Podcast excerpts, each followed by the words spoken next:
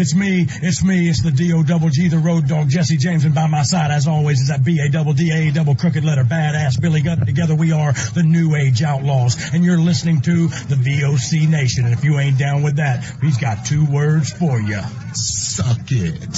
VOC Nation provides live daily streaming shows where fans have the ability to interact with the hosts and guests by phone call, email, and Twitter. VOC Nation hosts include the legendary Ken Resnick, who you probably remember from the AWA and WWE, former WCW performer The Maestro, Wes Briscoe, who you probably remember from Impact, Brady Hicks, who you remember from Pro Wrestling Illustrated, former WWE and TNA star Shelly Martinez, and former Philly radio personality Bruce Wirt. VOC Nation's two most popular shows are Wrestling with History featuring Ken Resnick and Bruce Wirt, streaming live on Wednesday nights at 9.30 Eastern, and of course In the Room featuring Pro Wrestling Illustrated's Brady Hicks and WCW alum The Maestro. And by the way, both of these shows take callers live during the show. What are you waiting for? Go listen live right now at VOCNation.com and subscribe to all of our podcasts by searching for VOC Nation Radio Network on your favorite podcast app. Oh, and follow them on Twitter too, at VOC Nation.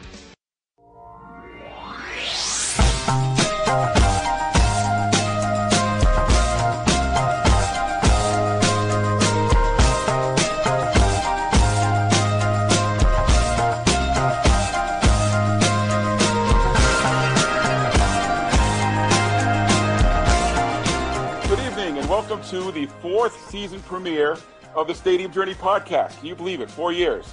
We're proud to be part of the VOC Nation Radio Network. And if you can't get enough of Stadium Journey after the show, head on over to our website, stadiumjourney.com, where you'll find over 2,500 stadium reviews, news items, and so much more. We're also on Facebook, Twitter, and Instagram. Like us, follow us, do all that stuff. And now that we're in our fourth season, you might feel an urge to check out our old episodes. It's easy to do. Just type in VOC Nation Radio Network into whatever podcast search app you use, or go to the Stadium Journey website, look under the podcast tab on the main menu, and all of our old video podcasts are on the Stadium Journey YouTube channel. We're everywhere. And we also stream live on twitch.tv slash danmo83. Welcome to anyone who's watching there right now. Don't be afraid to participate in the show tonight. And we also have a new Patreon page full of perks for our patrons. Check out the list of rewards available. If you give us enough money, you might even be a guest on the podcast. Our guest tonight did not give us any money, though. So we didn't we work the other way. and now, real quick, here is our starting lineup. We've got Dave Cotney with us as always. Follow him at ProFan9. Mark Viquez can be found at Ballpark Hunter. Our producer, the above average comedian, Dan Calachico, is online at DanLaw83. And I'm Paul Baker. You can follow me at PuckmanRI. And you know, guys, we've had a lot of guests come on this podcast in our first three seasons. We've had broadcasters, we've had writers on the show, we've had fellow travelers, we even had a team owner. But tonight, for the first time, we're being joined by an active player. So, everybody, please join me in welcoming to the show from the 2020 Major League Lacrosse champion Boston Cannons, goaltender Nick Marrocco. Nick, welcome. Thanks for joining us tonight. Thanks, guys. I appreciate it. Happy to be on here. Hey, and first of all, you know, congratulations on the championship. And I want to personally thank you as a Boston sports fan for ending our long, long, long championship drought that we had. I know, right? It was it was too long, way too long. But that was good feeling. Good feeling. So uh, I guess um, we've been talking for yeah, you guys are all laughing. Long championship drought, fight me. Not saying a word. I'm not here. Um, we've been talking a lot about the way sports have been handling the pandemic and how, you know, different methods that they've been using. Now, the MLL, Nick, uh, I, I think our listeners know, you guys did your own version of a bubble back in, what was it, June or July now? Yeah, July. Everything July. is blending together. I don't even remember what Crazy. month it was. Yeah, so can you tell us a little bit about what it was like to be inside the bubble? Yeah. Uh, so we basically did a two week, essentially a two week tournament style season where we were all in Annapolis, Maryland. Um, and we basically had like a three day mini camp where we got to, you know, practice, uh, get the team together. Everyone had to get tested before. Um, when we got there, everyone had their own room. We basically were had shuttles from the hotel to the stadium and back, and that was basically all we were able to go to. Um, they had meals for us every day, um, and other than that, it was just prepping for um, each and every game. We essentially had a game a day or a game every other day. So it was a grind. Um, we were pretty exhausted. Uh, I'm a goalie, so I got beat up pretty bad a couple games. But no, it was it was a weird scenario where you know you had to be smart about you weren't supposed to be too close to people, but you were also you know trying to just focus on actually playing lacrosse, which was you know it, it was tough not to get distracted, but um, you know, ultimately it was it was worth it. But I, I don't know if I'd want to do something like that again. Uh, you know, we had we had one guy who ended up having to right when we won, he went right into the the cold tub, had to throw an IV in him because he was so dehydrated. It was 120 degrees on turf, so it was uh, an interesting scenario to say the least. Wow, and and that was only a two week bubble. I can't imagine what uh, the guys in the NHL and the NBA and the WNBA just went through because they were in their bubble for months. Yeah, yeah, that's uh, I I can't. I mean, lucky for them, they get a little break here and there, um, but it's still it's different. I mean, being really confined to one one uh you know one space where you, you're not really supposed to socialize too much with people. Um, not the easiest thing to do, uh, especially someone like me where my ADD kicks in pretty quick. So uh, yeah, it, it was not ideal, but you know, we all really just had the same goal in mind. So, you know, you just kind of got to focus up, deal with the stress, uh, grind through it, and, you know, just try to make things happen when you get on the field and have a little fun. Okay, I can't. I actually have a question because you mentioned ADD because I, am going to relate to you for a second. Not on the athlete part because I've been, I haven't been 18 in a long time. Um, the ADD thing because I, I I've been not been in a bubble, but I've been at home because most of my work is dried up with obvious reasons. In a bubble, because uh, I have what I need, right? So with my ADD, I can do like six things at once and keep keep going. How do you deal with? I, I'm very serious now. How do you deal? How do you preoccupy your time and not go crazy with the attention deficit when you're scatterbrained doing something? And then play a game. Like, what do you do? How do you prepare yourself? I, I, I couldn't imagine that just on that basic level. Yeah, honestly, it was kind of tough. Um, we didn't have a we didn't have a ton of um, downtime, which was a good thing. Uh, we were either you know going to meetings, um, watching film, going out and you know doing a walkthrough, a quote unquote practice, which ended up not really being much because we had a rest. Um, so luckily there was not too much downtime, but when there was, I was it was it was not the easiest thing. I tried to watch as much TV as I could and stay preoccupied, but uh, no, it wasn't it wasn't the most fun scenario ever. Um, but the stress levels were high anyway. Just be, playing that many, playing uh, that many games and and uh, you know every game mattered. So if you lost one game, you potentially wouldn't make it to the championship game. So uh, I think my, I think my mind was just really focused at that point uh, which is unique for me. How often did you have to go through testing, Nick? Uh, essentially, we just got tested when we right before we got there, and then when we got there, it was everyone got.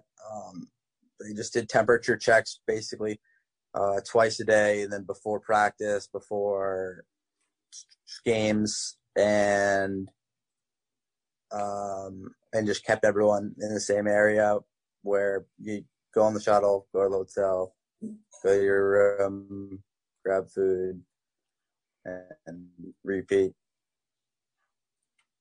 Wow, that's that's that's uh yeah Groundhog Day for sure. Um, what you know, you were talking about the bubble and, and having to stay confined, and it was like 110 degrees that week that you guys were playing, wasn't it? Yeah. yeah. And geez, having to keep your, because I've got to take my temperature every day before I go to work. But yeah, if it's 110 degrees outside, how are you going to keep your temperature under 99.9? I know. I I was honestly pretty confused by that too when when uh, they they told us what the deal was, but apparently if it, it's pretty tough to, for it to go above, um, just due to heat. So I guess they had that figured out. Hmm. Uh, and the guy who was dealing with all the COVID protocols actually did a really good job of uh, making sure everything was in check. So it wasn't too bad. Um, but yeah, it was it was it was a unique unique situation. Um, you know, having to wear masks everywhere, and you know, we haven't seen our teammates for for months. So it was you know right when you get there, you want to just go all hang out. But uh, you know, we we did our hangout after after the win. So. So um. Or I don't want you to throw anybody under the bus, but even with all these precautions yeah. and everything, somebody managed to get a positive COVID test in there, right? Right yep. before the semifinals. Yeah. How did that? yeah, um, it was that was. I know it was the hometown team that ended up being positive. Maybe somebody was out at home with their their people or something. Um, but what it worked out well for the Cannons because you guys got bumped from the semifinals right to the finals. So how did they present all this to you guys? It was wild. Basically, I mean, we found out what the situation was. Uh, someone tested positive. So, I mean, we were kind of just focusing on throughout the week what our guys were doing. Uh, so, I mean, I knew for a fact that none of us had, had left the, whatever you want to call it, facility. Um, and everyone was being pretty smart about it. But I mean, somehow someone ended up testing positive, which wasn't great, and obviously that was potentially going to impact everyone. So uh, stress levels were through the roof. Uh, while we figured out what the next steps were, everyone got tested. Um, barely anyone tested positive after that, which was um, a good thing. And then uh, so that then they those two teams chose not to play that semifinal.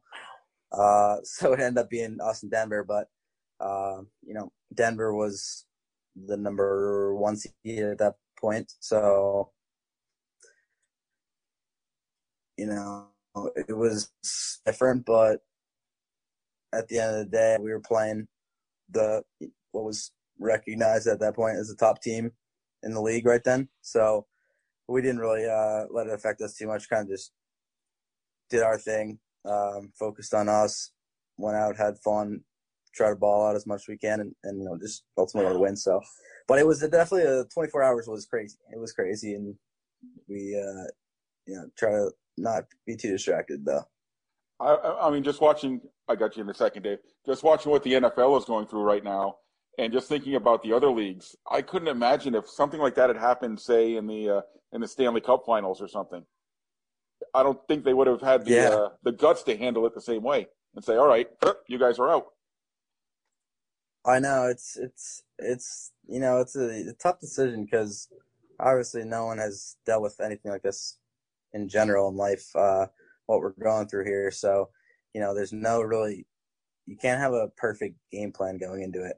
It's not like it's something like this has happened exactly before, so uh, you kind of have to deal with what you're throwing at, what's thrown at you. Um, and I guess that's just what we did. And uh, you know, different sports have different ways about of going about it, um, and what they chose to do in their respective seasons. And you know, things weren't perfect, but you just kind of gotta grind through it. And I think uh, you know the league overall did a, a good job of trying to uh, make do with what we had, and you know, having a season in general was was you know a, a good thing.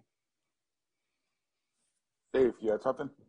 Yeah. So uh, the finals, um, a super exciting game, and the narrative going through the finals was actually really not much to do with Boston. If I if I followed it correctly, it was having to do with pretty much the final game of a lacrosse legend. Yeah. And if I remember correctly, uh, you stopped John Grant Jr. on the doorstep with like a minute left or something like that. Uh, do I have that right? I think so, around there. So, You so what's always it bring like? John Grant into the into our lacrosse conversations, Dave. You never fail, man. He's a legend. What can I say? Absolutely. So, how does it feel to retire a legend? Yeah, I mean it was it was wild. He's uh obviously one of the one of if not the best player to play the the, the game. Um and him competing at that level um at his age and you know doing it at high levels it was crazy. Um and he, you know he's a really good leader out there. Obviously part part part of the time he's like coaching and then he's playing and um, he just has so much knowledge for the game, which is just you know it's tough to go against. And um, i just try to focus and make the big saves when i can. And um, you know he's such a competitor where i could tell it was getting under his skin a little bit. Um, and so i just try to i like the inside saves. I'll say that when when it's on the crease i'm i'm uh, fairly solid at those ones. And i try to steal at least a couple of those a game and you know, it happened to be against John Grant Jr. So uh, it was a it was a nice little uh, add on to it. And you know, after that last one I had, I I felt pretty comfortable and and that we were going to win the game there. And their team was getting pretty pretty pissed off. So uh, it kind of just gave us momentum, and our offense, you know, ended up balling out and and uh, taking the lead for us, which was which was sweet. But no, that dude that dude's a competitor, and it's it's crazy playing against someone like him. And isn't he like the? uh Didn't he go to your school, Paul? Isn't he like the offensive John coordinator Grant? or something? Or Oh yeah, as a coach, yeah. yeah, as a coach, yeah, yeah, Yep, he's now the offensive coordinator at Hopkins. So Yeah, crazy. That That's yeah, a that week's return to prominence. um, so you're probably not familiar, but but we have this raging debate, uh, basically between Paul and I. Uh, I th- actually, I think I think it's Mark and Paul and, and Dan, or Mark and and It's Dan all and you guys against me if you're do- talking about what I think. Oh, you- bot, box lacrosse. Nick, I'm glad to have you here because you're kind of evening out the uh, field a little. Whoa, no, no, don't bring me into this with the professional here. I'm not getting into it with him. So so actually, here's and I'm I you could talk about why you think field is better than box later, but here's really the biggest question that I have about the real differences. So in box lacrosse, the goaltenders look like they're about eight feet tall and eight feet wide, and they have about forty thousand pounds of equipment on. they look like the Michelin Man, yeah. Yeah, Yeah. and you guys in the field have Wow. nothing. What's up with that? yeah. It- so, like, how freaky is it to have that that ball whizzing at you and, and basically, well, tell me, like, what kind of uh, difference in equipment do you have from from the regular guys? hold on, I want him- obviously the stick, but Hold on, Dave. I want him to finish what he was going to say before you finish because he's yeah, like, because no, I we're. probably shouldn't. I probably, I probably shouldn't, shouldn't finish what I was gonna say. All right, fair Uh, enough. uh, so I'll answer. Yeah, yeah. No, I can't. I won't say what I was gonna say. That's all right. I'll get some backlash on Twitter or something. uh, yeah, no. so, so I'm guessing it either has to do with a part of the anatomy you have, or No, no, no, no, no, no, no, no. No, I'm him not going to go, Joe. I'm not No, going. no, no. No. Let him go. Let him go. censor, censor. Um, no, the box goalies they have a, they have a, a ton of gear. Obviously, uh, field goalies just have chest protector, cup, uh, helmet, gloves, stick, cleats. That's basically it. I mean, if you're wearing shin pads as a as a field goalie, it's probably not going to work out. Um, yeah, I mean, I'm used to it by now. Honestly, uh, inner thigh doesn't feel good. Still doesn't feel good. Um, but like knees when I get hit in the legs and arms doesn't really hurt much anymore. Um, I probably have some messed up shins, um, but I think it's more fun. You can be a little more athletic out there. I like to run, out, play out of the cage and uh, run it up when I can. So uh, that suits me well. I, I could never play play box goalie. I think I tried it once just for fun, and I did not like it. So I didn't try it again. Um, so I guys, I guess guys love it though when they're playing. It's just, uh, it's not my thing. Um, well, we we had a when we had a team up here, uh, the Hamilton Nationals, yeah, and they had a they had a goalie, uh, Brett Queener, and every time that dude got the ball, he'd run like 40 yards. Yeah, Right. he's a he's a beast. He And, to- uh, he score all the time. Yeah, I mean, he, but it, like he looked like he could do it. Now you see some of those box guys run into the bench, and it's like you're you're waiting for like the Benny Hill music to be going on. like it's funny watching those guys. And what's even funnier is if you see them like at at the beginning of a game or whatever, and they don't have like the big shoulder pads on or whatever, and you're like, wait a second, this dude's just like a regular sized dude. He's not 476 pounds. That's not true, Dave. The two goalies for the Black Wolves, when I went to a game, I saw them before the game. They were both my size. And Oh, they- yeah? yeah, it was it was incredible. They're like yeah, they're bit- they're like hockey goalies now. yeah, where do you find the daylight to get it past the goalie in box flags? I don't know. It's tough. It's tough. I mean, it's a pretty cool game too. I mean, it's it's totally different from field, which is a little bizarre, but uh, no, it's cool if you're a field player. Uh, and the goalies love it, but I don't know. It's a different. It's a different different game. We have a lot of we have a lot of box guys on our team though who will play both indoor and outdoor. A lot of the Canadians, and they're ridiculously skilled. So um, it does translate at the on, on the field level. Yeah, I, I guess that could be said for outdoor soccer. I mean, soccer and indoor soccer. You know, a lot. right. yeah, I'm sure you don't see too many guys playing indoor soccer anywhere. I mean, I think Landon Donovan played for the San Diego Sockers last season or the season prior. That's the only person I could think of. Right, right. All right, so I guess is this where we start to get into a little bit of uh, a little bit of deep issues here, Nick? And again, we're not going to try to put you on the spot or anything. Um, What do you think about the uh, the moves the MLL made during the last? Let me back away from the camera a little bit. made over the last offseason, where they moved moved from uh, from the franchise model, where every team was being owned independently, to a league model. As a player, from a player's perspective, have you noticed any difference yet? Um, I think it made sense looking at it when when it was all happening. Um, just to have a little more uniform. Uh, how do I word it? Um, just to make sure that the, the you know everything was fair between each team as far as resources and everything.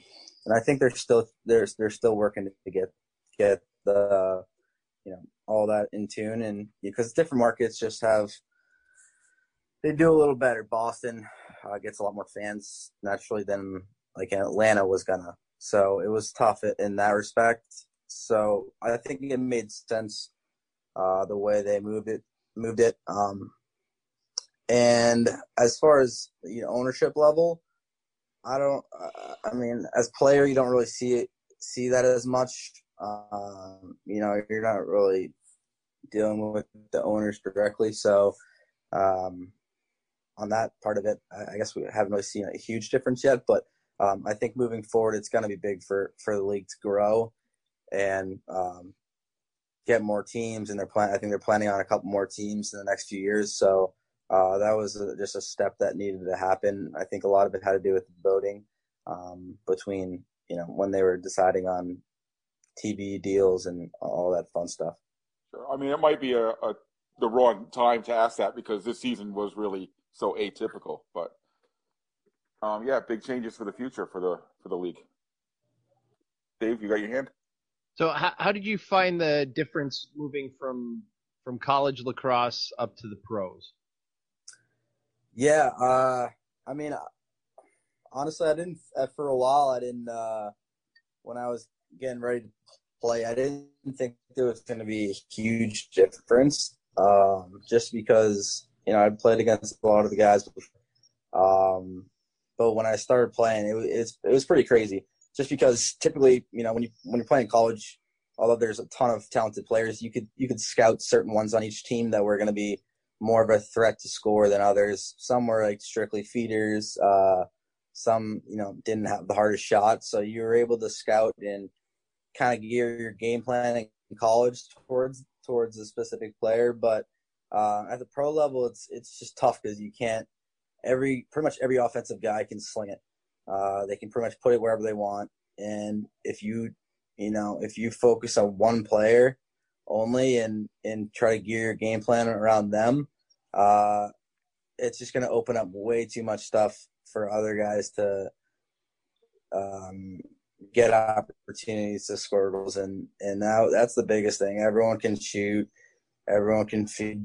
Um, so as a goalie, you know you got to be on your game twenty four seven, and um, I think that was that was the biggest thing, the, the toughest thing when I first started playing. Um, and I had a guy, Tyler Fiorito, who was the goalie before. He was really helpful for me just to get a, a better understanding of how the pro game works. It's a lot faster, and and uh, so he he was really helpful in that that aspect of it. Nice, Mark. You had something? Well, I guess I guess my question is, being a professional lacrosse player, uh, obviously, how much of your life is dedicated uh, to playing for Boston, and what do you do during the off season? Is there anything else you offset your uh, income, or or does uh, pro lacrosse pay pay the bills full time? Yeah, no, I mean, hey, I wish I wish uh, pro lacrosse pay the bills full time. If I was Okay. making a, a, a cool million dollars a year, that'd be uh, pretty sweet. Uh, but it's still a, a growing game, obviously. Definitely, so definitely. no, it doesn't. Um, but I, yeah, I work in in real estate um, outside of playing for the Cannons, and then I just saw me and Sean Quirk just started a, a company called Peak Pro, uh, make lacrosse shafts, apparel.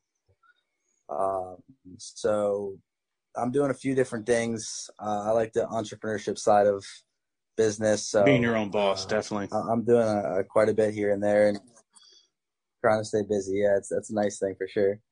So when when do you report back? Uh, like when you how long is how much time do you spend with the Boston franchise? How much of that takes away from your other interests? Like how many months? I guess would be the question. so, obviously, uh, I mean, off, yeah. So off season, a lot of it's on our own. Um, our train, some ideas as we should do right after the season to kind of recoup and get our bodies right, and then uh, typically, you know, everyone there's we have guys from Canada, all, all over the U.S. and so different guys have different trainers, blah blah blah. So training training is on our own pretty much for the most part, and then we'll we'll typically this year probably not going to happen because of COVID, but we'll typically have a February scrimmage. Um, we will scrimmage like a college team in February, uh, just to get a little tune up, and Okay, then uh, February. what is it usually in May or June, or no, yeah, April or May. We'll we'll get together for a few weekends leading up to the season and do uh, a mini camp, which is um, Saturday and Sunday all day playing um, for those weeks leading up, and then starting in June through August or September. That's typically where every weekend is dedicated to playing, and then during the week, you know, we have some guys in market here in Boston, so we'll get together and uh, and put in some work. Um, but obviously, everyone's not here, so during the week, a lot of it is on your own. But we do Zoom calls and stuff to make sure we're going over scouting plans and film and all that, all that good stuff too. So it's uh, you know, it's unique. It's a unique sport. Um, well, it's probably it's probably sort of like with prepare. That was probably- probably a big. it's probably like what the NFL was, you know, in the 1940s and 50s. Yeah, exactly. You know, exactly. Everybody had second Yeah, jobs. The the neighborhood knew who you were, especially you know in a small market such as Baltimore. You know, Right. you weren't making millions of dollars or that much more than the average person. So, uh, and I know from my experience, you know, pro lacrosse players have been one of the most friendliest athletes I've interviewed. Uh, they've always given me a chance to talk to Yeah. them, and they've been more than accommodating with any questions I have. So, uh, much better than some Yeah. minor league baseball players who like Right. I, I, I got an I- air dry. yeah, I-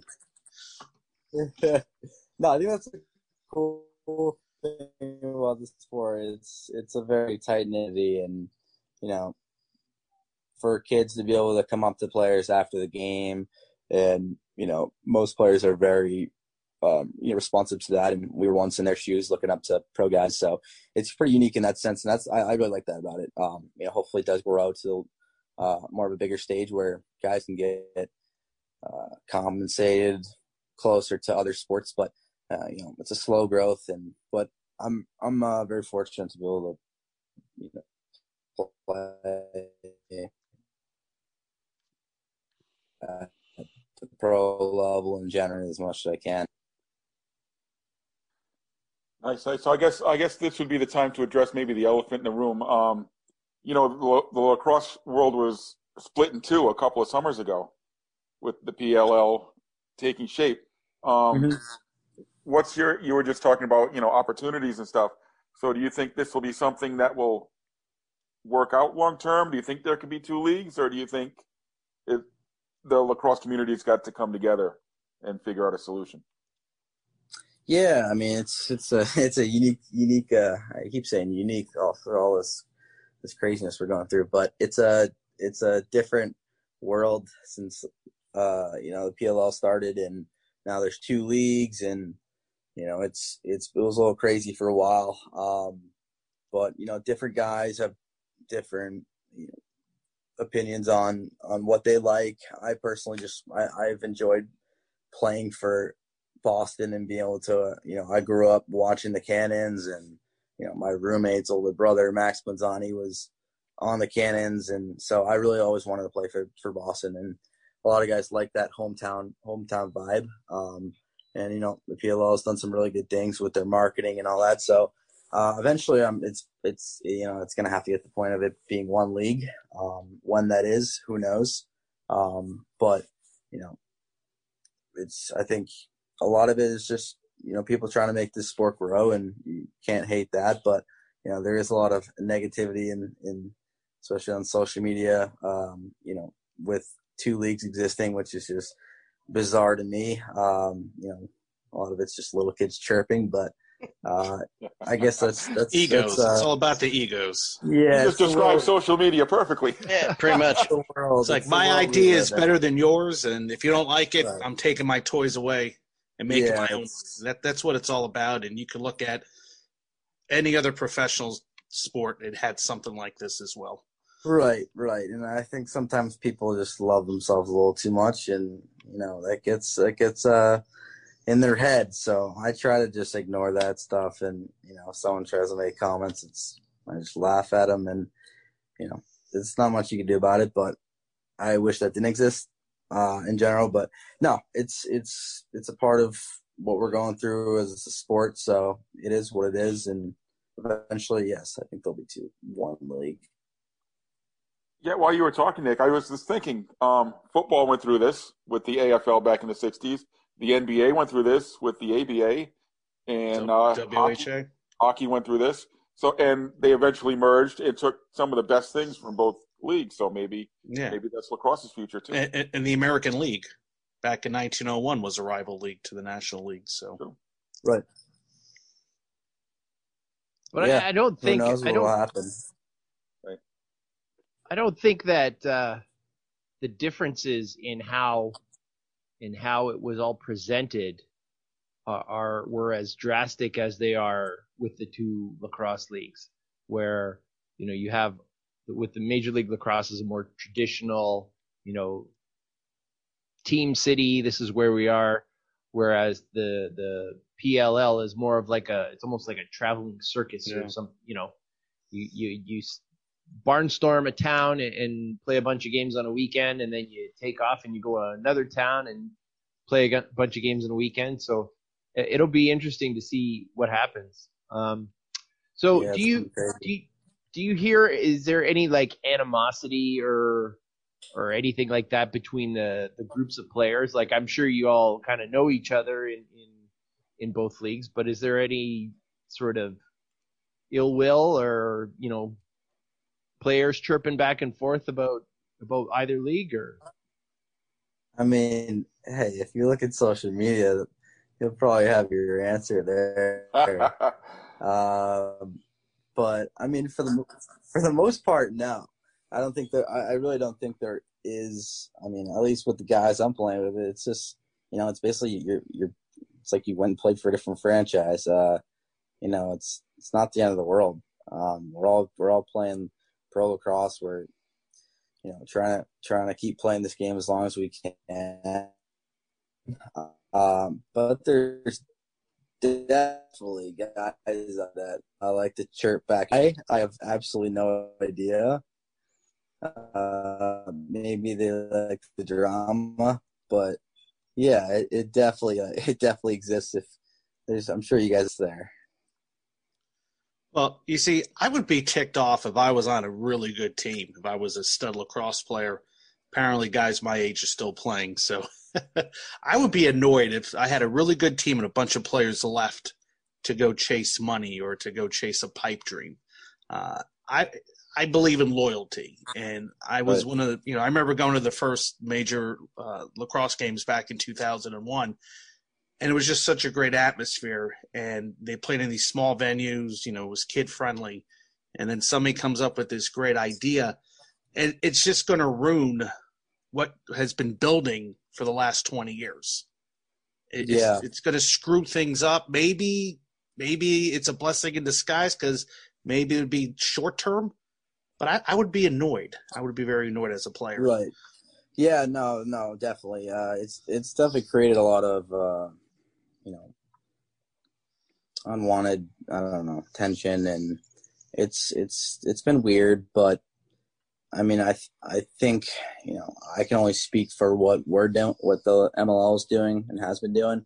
I think they have definitely um, you know done a really good job in stepping up their game in a lot of different areas. Uh, I mean, the Boston, if you've ever been to the Quincy games, uh, games in Quincy, the new stadium, they've done a really good job of pumping up uh, it being, you know, a great um, environment for young fans to go and, and really have a good time at, at the stadium in general, and then being able to watch an awesome lacrosse game. Um, and they've stepped up their social media in the past this past season for uh, you know the scenario we were in with the bubble. So um, you know it's all it's all how you grow as a league, and you know it sucks that there are there is a lot of negative uh, you know feed feedback both ways um, because of there being two leagues, but. You know, it is what it is, and uh, if there wasn't, I would have been I would have been shocked if there was no negativity, because that's just what people love to to to grab onto. Um, but yeah, it's uh, it's the hometown. I agree with you. The hometown vibe is it's the best. You can't beat it just without um, you know a home city. I absolutely love playing Boston for the fact that it's Boston sports and I can chirp Oh, someone yeah. from York. Uh, but you know that's just how it works, and and I think that's all. It's always going to work. Uh, Nick, you mentioned uh, the new stadium, and since this is the Stadium Journey podcast, I did want to get into the the stadiums of the league a little bit. Um, Nice, you me too. you pl- you played uh, Yeah. you played for the Cans for a few years, so you started when they were playing in Harvard Stadium, right? And you played the last year in Quincy in a much smaller place. Something we talk about a lot on this podcast, having been to different places. I've actually seen the Cannons in four different places, by the way. Um, is Nice. having the right size venue. Right. So, can you uh, compare what it was like to play in a big empty football stadium versus a 5,000 seat stadium that's packed and has kids running around all over the place, and the atmos- just the change in uh, atmosphere and what it means to players?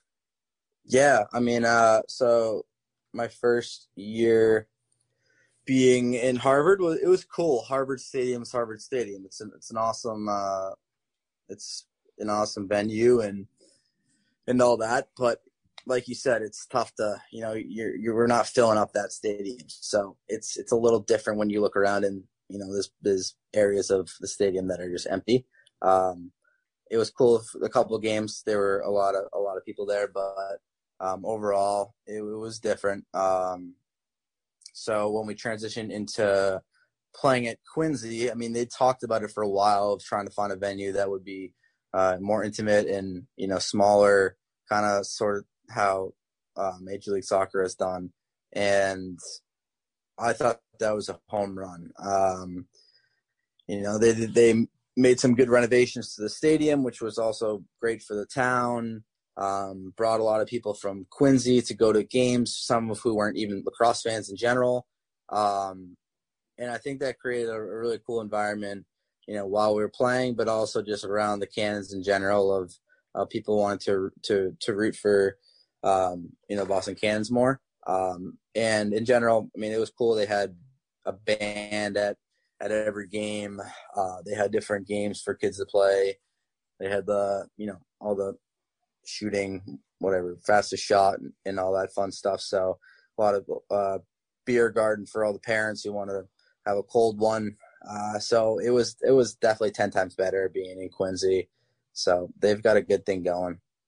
And just don't do the beer garden before the fastest shot booth. it doesn't end well. Trust me. Dave. So as um, as we're talking about venues, uh, and and and Paul, I'm sure knows where I'm going with this. Uh, I have a, a huge pet peeve when it comes to field lacrosse, which I've never had to deal with in box lacrosse. Uh, football lines. Watching field lacrosse, I absolutely can't stand the football lines. Um, probably the best lacrosse venue I went to what for field was uh, in um, oh shoot, what was the town? Obetz. Ohio? I think it was Obetz in outside of Columbus, Ohio, where they had built really just a lacrosse only field. So, uh, how is it for you guys? Is it like, is it that much better without the lines, or do you even care? Or honestly, I I like the lines. I because I like being able to have indicators still as a goalie um, and I've just been always been used to that, I guess. So, yeah, it's never really bothered me. So I'm gonna have to go against you there. Uh, I think the Lions, the football Lions are at least they suit me well. Um, but I, I, didn't really, I didn't think about the box thing. Well, that's not, a, that's not obviously not a thing. So, um, yeah, I guess, uh, I guess it could be a little weird for, um, box fans first watching field lacrosse. Well, I, I don't. I, it's, it's hard. I think the big thing is that the, the lines are not the same on a football field versus a lacrosse field. So you have an extra set of lines. And of right. course, they're never dark enough. You're you're like you got all these white lines and you're you're looking for like the one yellow one or something like that. Yeah. So true.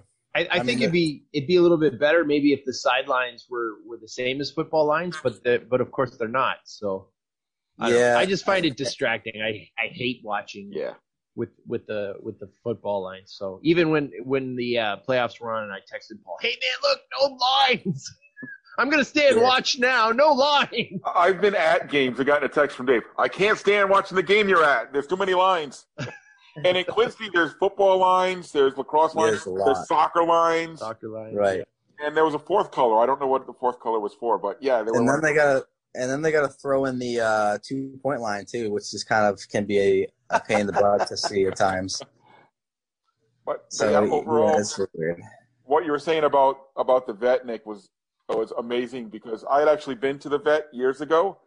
I had actually been there for, believe this, uh, a marching band competition. My daughter nice. was my daughter was in like the flag twirlers there, and so I had to spend all day at the vet at a marching band competition, and oh, it was miserable.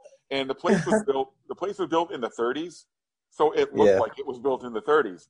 But right. uh, what the top, the city of Quincy, and what the Cannons did when they partnered to spruce up the uh, the arena, it was it just made it look fantastic, and it was a great place to catch a game at this past year, or awesome. 2019, I should say. Yeah, yeah. Ho- hopefully, we can uh, get back to it so we can have some some uh, live games again at Quincy, but now they, I think they did a really good job with it. The, the stadium in general is pretty cool, but um, I think they have plans, some some cool plans going forward. Um, if things get back on track without COVID, um, to make some more renovations to the stadium. Uh, I've heard some cool rumors, but yeah, no, it's it's been it's been great to play there. Uh, fans like it, which is which is good. It's always nice to have a, a you know a packed stadium and look around and it looks packed. So um, I've appreciated that too. Now compare that to when you guys have to go to Denver and play at Mile High. Oh my God! Stadium. have well, you guys ever been able to do the July Fourth game, which I hear? Yeah, I was just I was just about to say that. So my first game I ever played was uh, wait, was it the July Fourth game? Yeah, I think it was. So I I think I'd played I played the game before, but I was backing out Tyler Fiorito. Um, so the game before I really didn't I didn't play oh I didn't play at all. Um, and then my dad actually my dad went to every one of my Georgetown games uh, throughout my career. So uh, that next game he was uh, we were like I was just like ah you don't you don't need to go to this game. I'm probably not gonna get in. Ty- Tyler was, you know, he's been in the league forever. He was, he's super talented. Um, so I knew I, I was gonna have to wait a bit. Um, but he was, he was also really beat up. He had a lot of injuries, back problems, so he was ending ending his career. But we ended up going out to to Mile High for Fourth of July game. Um, there were, I think it was forty thousand people uh, at the game because they did the whole fireworks, attracted a lot of people who just in Denver um, to do all the fireworks and everything. So it was packed. Like we could barely hear. Um, people were chirping from the stands. It, it, was it was electric. It was sweet. Uh, I ended up getting thrown in. I think the end of the second quarter, uh, we were getting just destroyed in general, um, and I got absolutely torched. Uh, for uh, it was it was a bad game in general. We just we got blown out, but uh, I vi- yes, I vividly remember playing at Mile High for the Fourth of July. Uh, there were a ton of fans, and they they they have some crazy fans. It was a cool experience, but um, yeah, I don't. My only memory was getting a lot of goals scored on me, unfortunately. Well, try to block out the negative and yeah, focus yeah. on the good stuff. Um, so I guess, uh, how about the other places in the league? Is there any place that you particularly like to play, or even going back to college? What were some of your favorite places to go? Um, Annapolis is always great.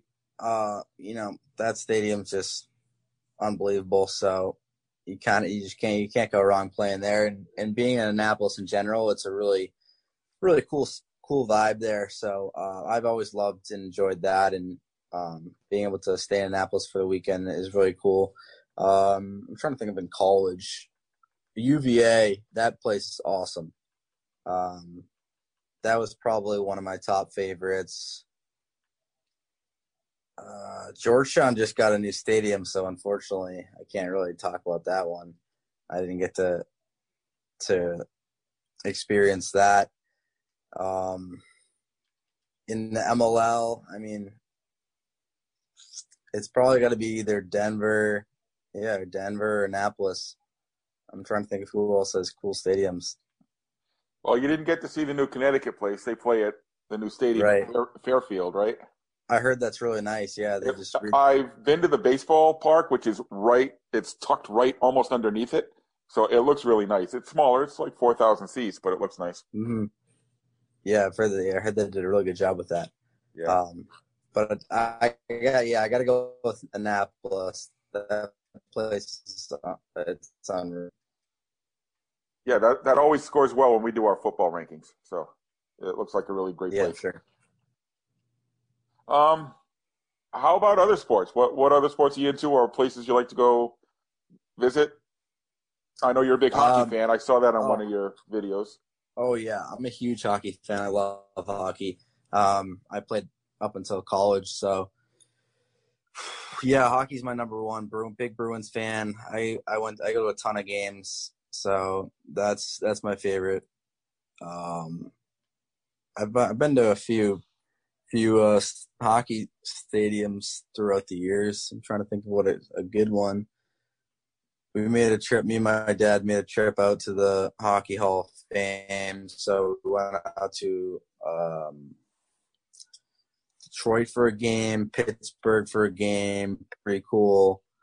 Um, so I've been to quite a few, but I being at a Bruins game that was the best. Not biased at all. No argument there for me. That's for sure. Well, you notice he didn't say he went to a Leaf game when they were at the Hockey Hall of Fame, which was why they were able to pay, you know, to I- get back I- home. Otherwise, they would have been like stuck here doing dishes or something for those Yeah, crazy yeah. prices. so true. We would have converted him. We would have had him as a box lax goalie. I- I'm kind of upset Yeah, you right. took my question earlier, Dave. No chance. No chance. I wish I had gotten into box lax for as a field player and done a a, a Blaze Riorden play field goalie. Um, and then he plays odds in box. So I should have done that. The guy's a beast. So do you have do you have much in the way of um, like how how would anybody develop into a, a, a box lax player in the states? Like in up here we have we have junior teams and a lot of players will either go right to the National Lacrosse League from junior or then Right. they'll go to college play field. Um, but but do you have much uh, uh, you know indoor lacrosse uh, outside of the pros down there or? Honestly, not really. Um, I didn't really know much about it at all until I got to college. Um, you know, I mean, I knew I knew what it was, but we didn't really have much experience as far as being able to play it um, outside of field, which is unfortunate because I think it definitely is. It's it's great for players if they want to play, you know, box at the pro level or um, develops awesome stick skills clearly college and then you know obviously playing with a bunch of Canadian guys who were who were also playing uh, the box game so they, I think they really need to do a better job of of growing box in the U.S. Um, I was actually working for this company Trilogy Lacrosse for a year and and uh, they started doing a box lacrosse um, winter league, and then they we, we had a box team. So that was pretty cool to be part of it, and, and they did a really good job. Uh, Ryan Boylan and Mitch Balawa and uh, were the two guys who were were, uh, were leading that, and they had um, you know a lot of experience with it too. So, but other than that, it's it's it's tough to find. And and recently, both of the uh, the leagues, the National Lacrosse League and Major League Lacrosse, have done a better job of of lining up their schedules. So it's it's uh it's a little bit easier for players to do both than it was in the past, where you know you had to Yeah. choose one and then you're missing like a third of a season in the other one, or Yeah, that was that was always tough because we had some, we had some of our top guys who were had to miss uh, you know a first few games because they were in the playoffs or box. Uh, so that was always pretty frustrating. Um, and I'm glad that they've figured it, figured it out because it's been really helpful. And then we've also there's also been a bunch of box guys who just weren't playing, didn't want to play field because it interfered, and they wanted to, you know, they didn't want to play unless they're going to get a full season in. So one guy, Riley O'Connor, who I uh, I actually played with at Georgetown, he was um, a senior when I was a freshman. He just started playing field again this past season. So uh, he was on our team this season, played a big role, had a bunch of huge huge goals for us, and was uh, part of the championship team. So that was especially cool for me, being former teammates and everything. But um, yeah, I mean, they, they need to they need to keep that going and, and try to figure out ways for um, for there to be more, um, especially box guys playing field uh, on top of it. Yeah, Dave, you're absolutely right. I've I've never heard of anybody playing box lax in this area of the country, and this is one of the biggest lacrosse areas in the United States. So hmm. maybe we need to start something up the the U.S. Box League or something. I don't know. Oh yeah. there you go. Yeah, I've got I've got so I mean, much it's- capital laying around. I'll just. I wish I, I honestly wish I had gotten into it because it lo- it's it's super fun and uh, all the guys who play absolutely love it and I, I like the physical part of it. You can you can toss the gloves if you need to. So I mean, it's a cool game. So they need to they need to keep it growing. I was just going to ask you, Nick, if you've been in, in any battles on the lacrosse field. Uh, I ha- I, I'll tell you what I do chirp a lot. Um, that's just I, I won't cross the line by any means because uh, uh, that's just I'm not going to talk about family or anything like that. But I do chirp quite a bit. Uh, but I have never I've never dropped the gloves just because I get suspended. But nor probably would I drop the gloves. And uh, as a goalie, it's probably not the smartest move but it's pretty cool. You can you can do it in box. I mean, there's some absolute beasts though. Yeah, I've seen some good battles. Yeah, you don't have your skates to worry about. So if you get hit, you know, you know, it's your balance is better, I guess, when you're throwing punches. Hopefully, Right. hopefully, guess if I was if I was throwing punches, it would look like I don't know what it would. It would Yeah. Like- uh, so yeah, Nick, we're coming up on, on an hour now, so we don't want to keep you all night. So maybe this is where we can wrap it up. And uh, thank you for coming on and talking with us. It, it's been a lot of fun. Um, before before you take off, do you want to? Uh, you were talking about some other side ventures. Do you want to give it a little shout out, some promotion for your other stuff going on? Yeah, sure. Well, first off, thank you guys for having me on. Uh, this is awesome. Love what you guys are doing. Um, so I'll, I'll make sure to, to keep tuning in. Um, and yeah, I mean, I so me and Sean Quirk, uh, coach of the Cannons, we started this uh, lacrosse company called Peak Pro. Uh, about we launched about three weeks before the season started. Um, we we've always been super into the lacrosse gear and uh, specifically started with go- it started the idea with goalies with somewhat of a lack of uh, certain types of gear that is adequate um, and we so we end up starting by manufacturing lacrosse shafts so we have three different types of shafts on the market right now along with a bunch of um, pretty cool apparel and we had six guys uh, using the shafts throughout the MLL season this year, um, which was great. They all um, loved using it, and so so far so good. And have a few other products we're going to be releasing in the next probably next four months or so. So it's venture uh, we're we're exploring, and um, you know, weird time to be starting a, a company like that. Uh, with with everything going on with COVID, it's, it's tough with no events and all that. But no, it's been great. So you can check it out at peakprosport.com is the website. Um, and same thing for social media, Peak Pro Sport. Um, so feel free to check it out. Let me know what you guys think and looking forward to it. All right, sounds sounds great. It's hard to believe now. Now I'm hyped up for lacrosse, but we've got no lacrosse now for at least at least four months. Hopefully, in four months, the college season will start back up again. Uh, I sure hope it does. I'm gonna be kind of I'm gonna be really bummed if it doesn't. I was looking forward to to watching some good games this year. Yeah, I got to tell you, it was a rough spring last year without any uh, any games to go to. Yeah, it's brutal. I, I can't imagine being a, a, a senior in college. That's brutal. Yeah, yeah, and uh, those guys aren't even getting an extra year of eligibility, are they? They just lost a whole year. Um, did, I thought I thought they they some of them could, except Oh, for the? Ivy League kids. Okay, I'm pretty yeah, sure that, because uh, a few of them took a, a fifth year, but still, it's just it's craziness having to having to do that. yeah, I really feel for the guys who are seniors in college, Let's hope for the college and though. high school. Yeah. So, Nick, all right, thanks, thanks for joining us and coming on, and uh, best of luck to you and the Cannons next season. Let's go for a repeat, huh? Absolutely. Well, thanks again for having me on, and hopefully maybe we can do it again sometime. But uh, good talking to you guys. Appreciate it. Anytime, Thanks. Nick. Thanks so much. Okay, that was Nick Marrocco from the Boston Cannons. I want to thank him very much for joining us tonight. That was a lot of fun, and I hope everybody enjoyed it. So, this is usually the part of the show where we recap our visits over the last fortnight. I love throwing that word in. It's a fancy word. Me too. It's great. It's a great word. It's a great game too. Two weeks. It doesn't mean video game. It means two weeks, people. I know what Fortnite is. It's I'm, also talking, a I'm not talking game. to you, Dan. I'm talking to anyone who may not know. The more you like know. me. the more me. you know.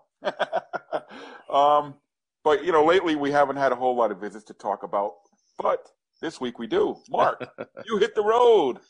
Yes, I uh, went down to Louisville to uh, watch Louisville City at Lynn Family Stadium, their brand new, modern, soccer specific venue along the Ohio River in Butchertown. Uh, Louisville City is a USL championship Butcher side. Town. Butchertown. Butchertown was dead though; things were closed. But Ah, there was get it, butcher dead. Ah. there was a lot, yeah. There was there was a lot going on inside the stadium. It was uh, the first round of the playoffs, and Louisville City did not disappoint. The about four thousand plus people there, uh, they won two nothing, and I just have to say it was just wonderful being at a stadium. I know we were on here a few weeks ago, and you know we were talking about man, when's the next event I'm going to go to? Dave hasn't been to any any event since February. Our end of the uh, year show is going to be awesome. end of the year show is going to be yeah. So Only Louisville- twenty minutes. It'll be a quick one that week. I actually think it'll be fun. I've got some questions planned. Well, you know, ho- ho- hopefully we did a lot at the beginning of the year, but uh, but you know what what I like what I like to see is is when a second division club builds its own stadium. It seats about eight thousand. They allowed four thousand in. Uh, they didn't have the outdoor activities or the pregame concerts. Uh, their their supporter group, the Coopers, did not march in like they normally do, uh, but their supporter section, you know, they had drums, they had banners, they had smoke after they scored. Uh, it was just a cool experience. It was. I think I just love the fact that the, the weather was nice. You know, I got down there a little bit earlier to check out things in Louisville, uh, which unfortunately had had a lot going on recently uh, with the Breonna Taylor case. And Ooh, you was- weren't there when that was going on, were you? no, no, I wasn't, but you did see a lot of stores boarded up, and uh, certain parts of town were not as active as other parts of town, and and that also could be with COVID. Uh, but this is a really wonderful soccer venue, and if every USL Championship or NISA or USL League One or Two can build stadiums, I'm not saying they have to build an 8,000 seat stadium. They could just build their own soccer facility. I mean, the world would be a perfect place. I don't want to watch soccer played in some dumpy old stadium unless they're renovating it. I don't want to see it at a AAA ballpark, you know, because the sightlines are terrible. I mean, this, you are so close at the north end of the stadium. I mean, you can almost touch the, the guy kicking the corner kick. I mean, you, you were up close and personal. Uh, they have a, a three sided screen that gives you every kind of detail information you want. The food was good. Uh, they have a bunch of outdoor bars there.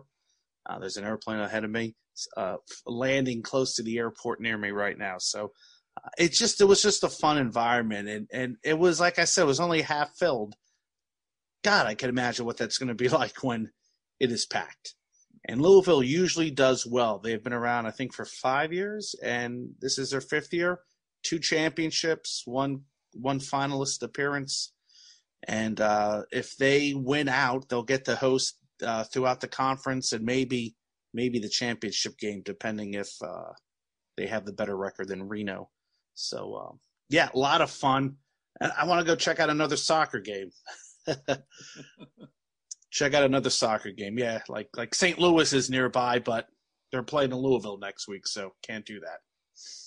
Yeah, you were So- talking about the USL. At, um, Hartford did that. They renovated an old stadium that was probably going to get Stadium. torn down. Yeah, Dylan. Yeah, which is pretty. It's pretty historic back in the day. I know, uh, like the Grateful Dead are known for playing there a lot and stuff like that. Yeah, they had Oh. uh, the old bicentennials of the North American Soccer League play there Yeah, at So, one yeah. point. But yeah, that that's what you like to see. Do you like to see people put some money and you know that's what Nick was talking about. What they did up in Quincy.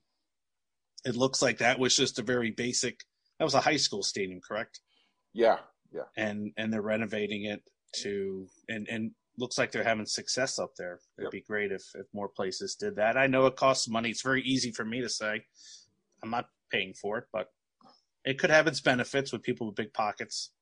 Absolutely. So- and if and if for these mid-sized ones, like you said, if you can use them for more than one thing, you know, you renovate the stadium and high schools can use it, uh, Oh, different programs, and then it starts to pay for itself. So, Yeah. So speaking of, of soccer and Hartford, uh, I don't know if you guys saw Toronto FC uh, not allowed to jump back and forth over the border. So their temporary home is now at uh, Rentschler Oh, Field.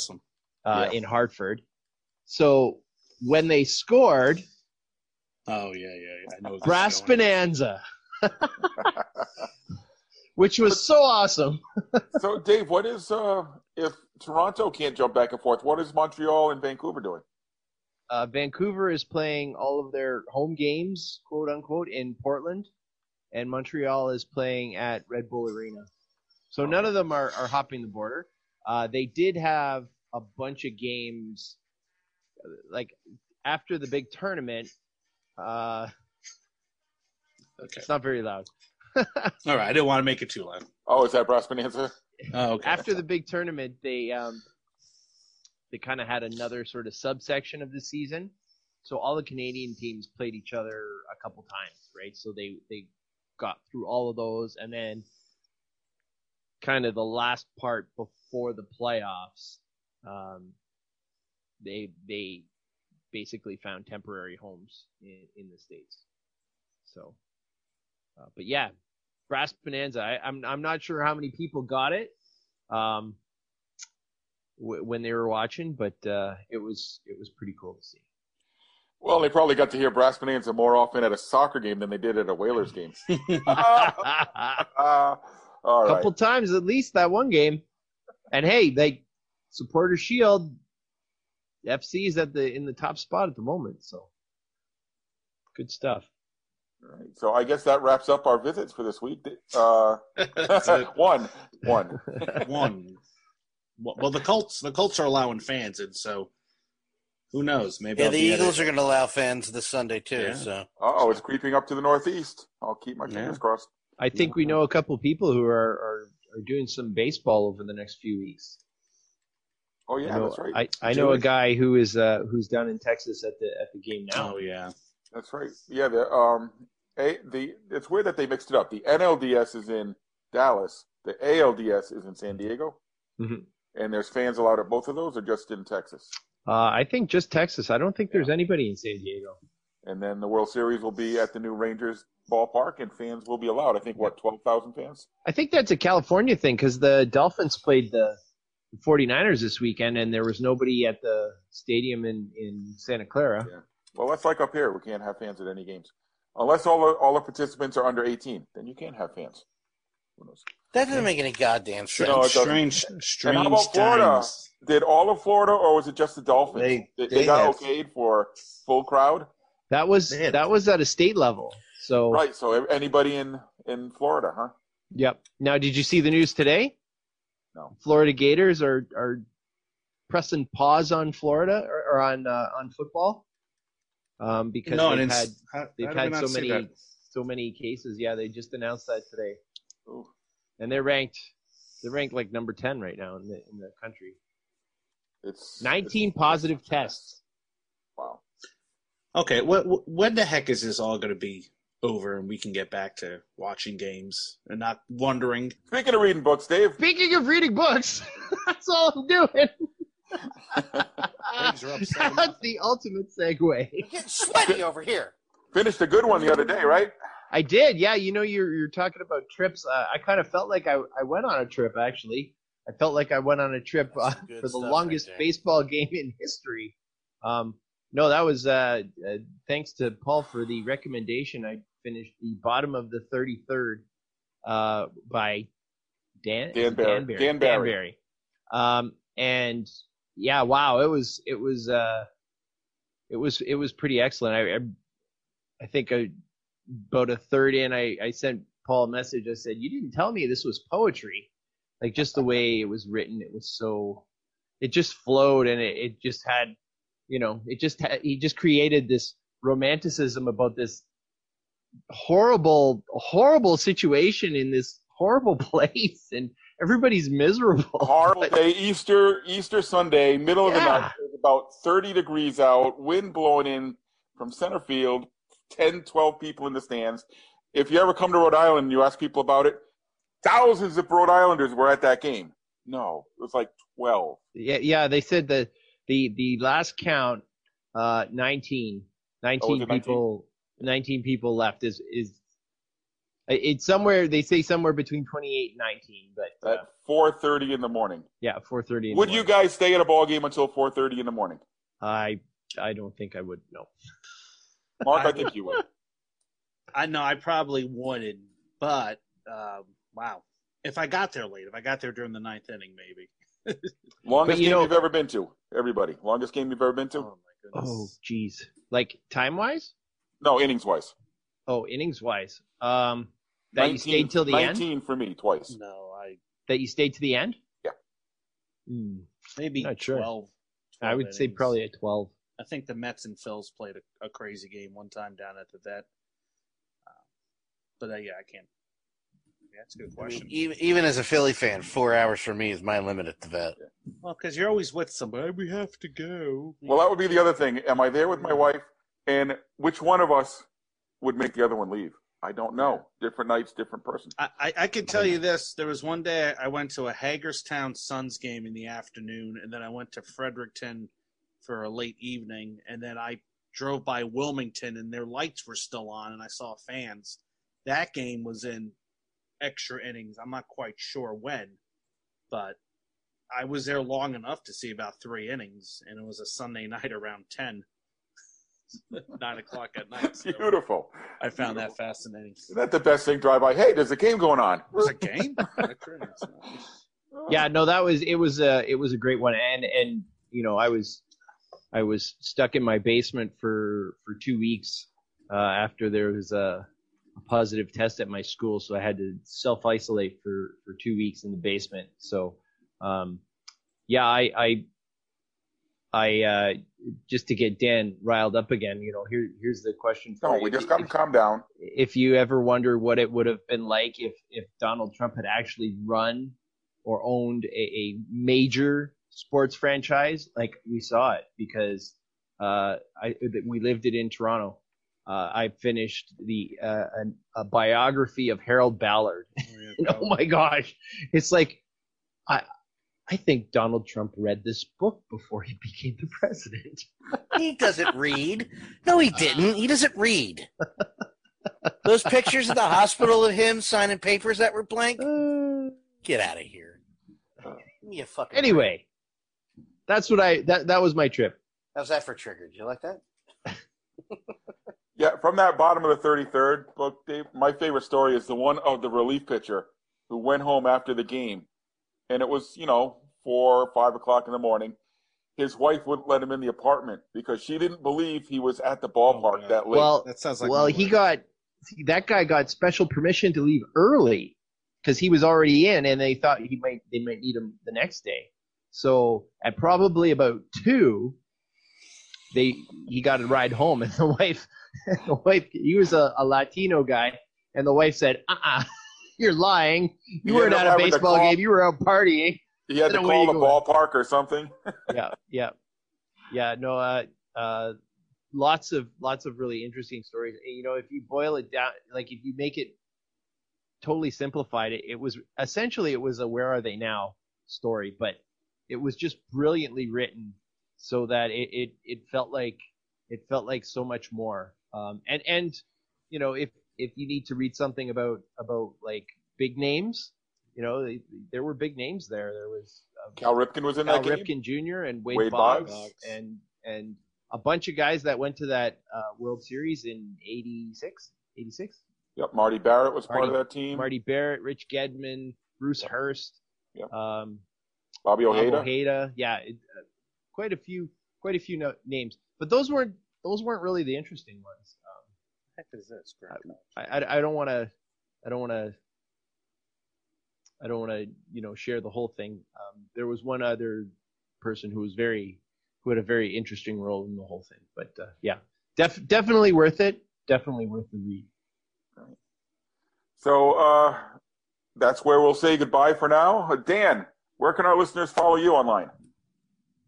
Danlaw eighty three, and take Hey. your uh, take those replies about what I said and just throw them at a brick wall because I'm just going to mute you. Dan, you have a trip coming up? I saw something you put on Twitter.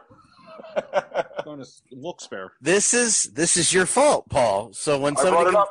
I brought so when it they up. co- some complains, it was Paul Baker's fault. Yes, I will be finally getting some pork roll. Um, Yay. I'm I'm traveling up to Jersey. We're off the uh as far as I know, Virginia's off the quarantine list anyway. Um so I'm gonna go up get some pork roll and then come home. Visit Okay. fa- visit family, of course. A trip six months in the making. I mean, I haven't. It's been. uh, This is the longest streak it's ever been to not visit Jersey. Just visit family since I That's, moved down that's the hard part people don't think about. So many people have been separated from their families for this whole time. Well, let's not get hasty. After about a day, I'm good. But Eh, Still. Well, No, it's I the- feel you. people are like, "You're just coming for the pork roll." I'm like, "Well, you know, I'm not going to hide it." Yeah. Hey, Mark, how about you? Where can our listeners follow you online? uh, just uh, type in Ballpark Hunter on Twitter, Instagram, or YouTube. You can check out my videos. Uh, today's this week's video featured me up in Kenosha. Check it out, the home of the Kenosha Kingfish of the Northwoods League. A lot of fun um, watching those uh, videos from the past few years. A lot of this was pre-COVID, but yeah, just type in Ballpark Hunter. Hopefully, you'll find something of interest, and uh, hopefully, I can keep up with some of the videos I'm trying to make and articles. I'm working on them. I just got I got that teaching job I got to do in between. Damn life gets in the way, doesn't it? I'm not home all day just vegging out writing articles.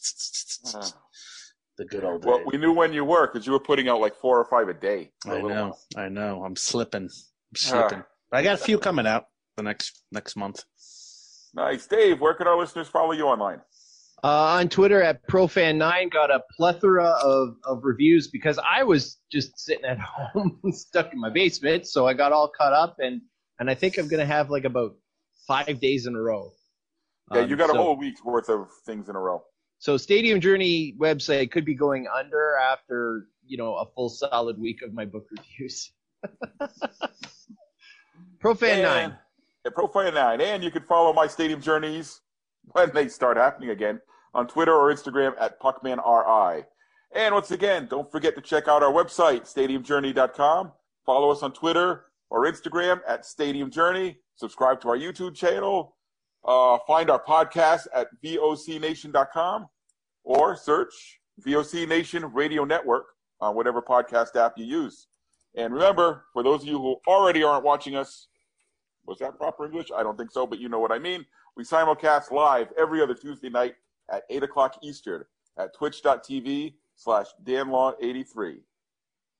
Uh, we're going to return in two weeks. That would be October 27th. And our topic will be, Dave, what's our topic? I forget. What is it? Oh, memories of McCoy. Oh, McCoy Stadium. Nice. Memories of McCoy. I have a YouTube video of that. Beautiful. We'll, uh, we'll attach it somehow. So the three of us are going to sit here and listen to Paul. listen to me. yammer Listen to me. Wax. I'm not even. I'm not even going to plug in my microphone. I'm just going to produce. just make sure. Just make sure that Pam sends you with Kleenex, buddy.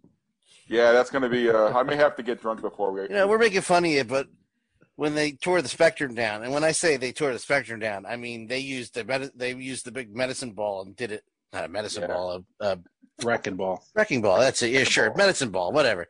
They did it slowly. so, I mean, there were tears flowing. I'm just saying. Yeah. No, I feel you. I feel So you. I, I feel you, Paul, Dave. You mean person? Well, I think they'll play. They'll play something at McCoy. It's not going away, correct? I hope not. They haven't announced it yet, so we don't know. Well, Uh, product of the uncertain times we're in right now. All right. So thanks once again to Nick Marrocco for joining us tonight.